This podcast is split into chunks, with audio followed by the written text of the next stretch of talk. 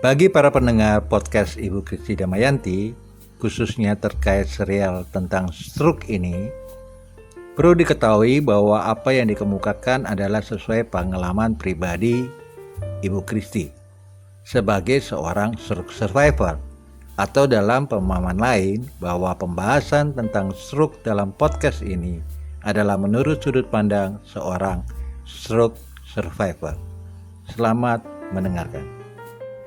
Apa yang terjadi setelah serangan stroke? Sebenarnya, apa yang dikatakan komplikasi setelah stroke?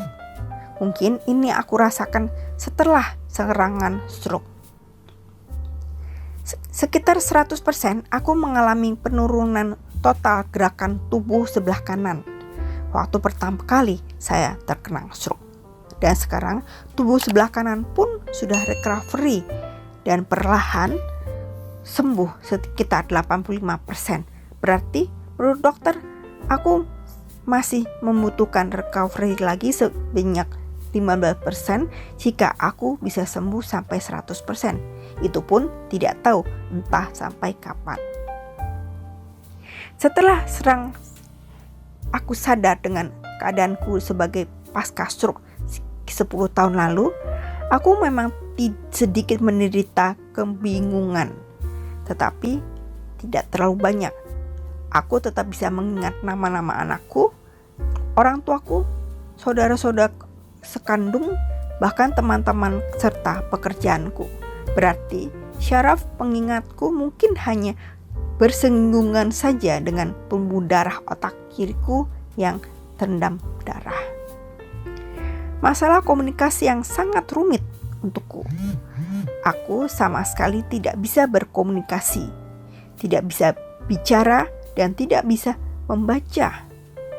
Ketika aku tersadar bahwa aku kena stroke, kata-kataku adalah dengan bahasa alien yang tidak jelas artinya. Mungkin sekitar 80% pertama kali aku sadar bahwa aku sama sekali tidak bisa menelan atau disfagia.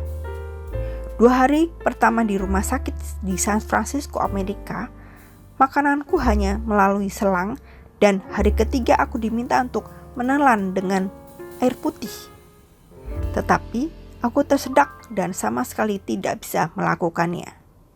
Setelah berkali-kali mencoba, aku baru bisa menelan air putih itu, juga belajar makan dengan es krim. Dan dengan terbatuk-batuk, aku paksa untuk menelannya. Aku juga mengalami hemianopia, yaitu penglihatan ganda.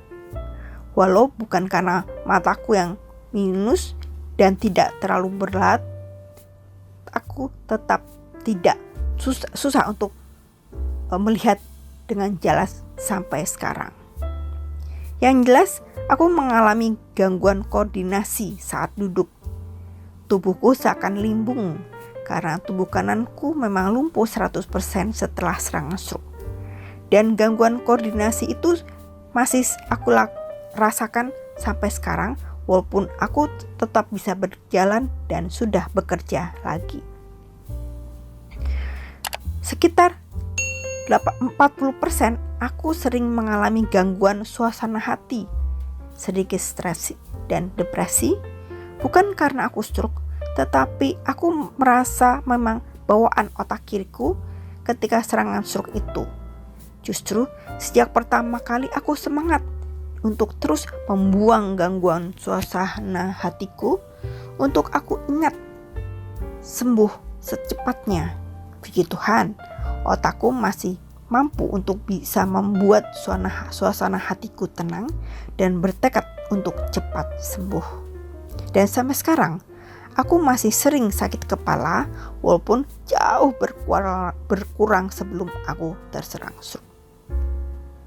Jika aku tidak tertolong dengan cepat, pasti banyak komplikasi yang aku derita.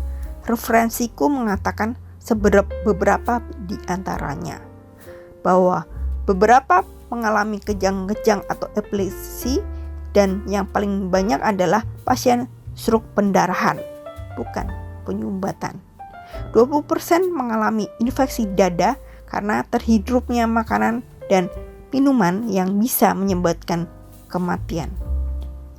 Mengalami infeksi kandung kemih dan pengendalian buang air besar atau kecil.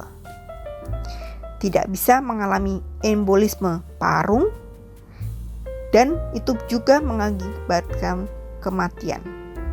Yang jelas, jika pasien lumpuh ke sebelah seperti aku, tetap tidak bisa mendapat pertolongan, 30% akan mengalami cacat sendiri dan kontraktur atau sendi tidak bisa diluruskan atau tidak bisa ditekuk.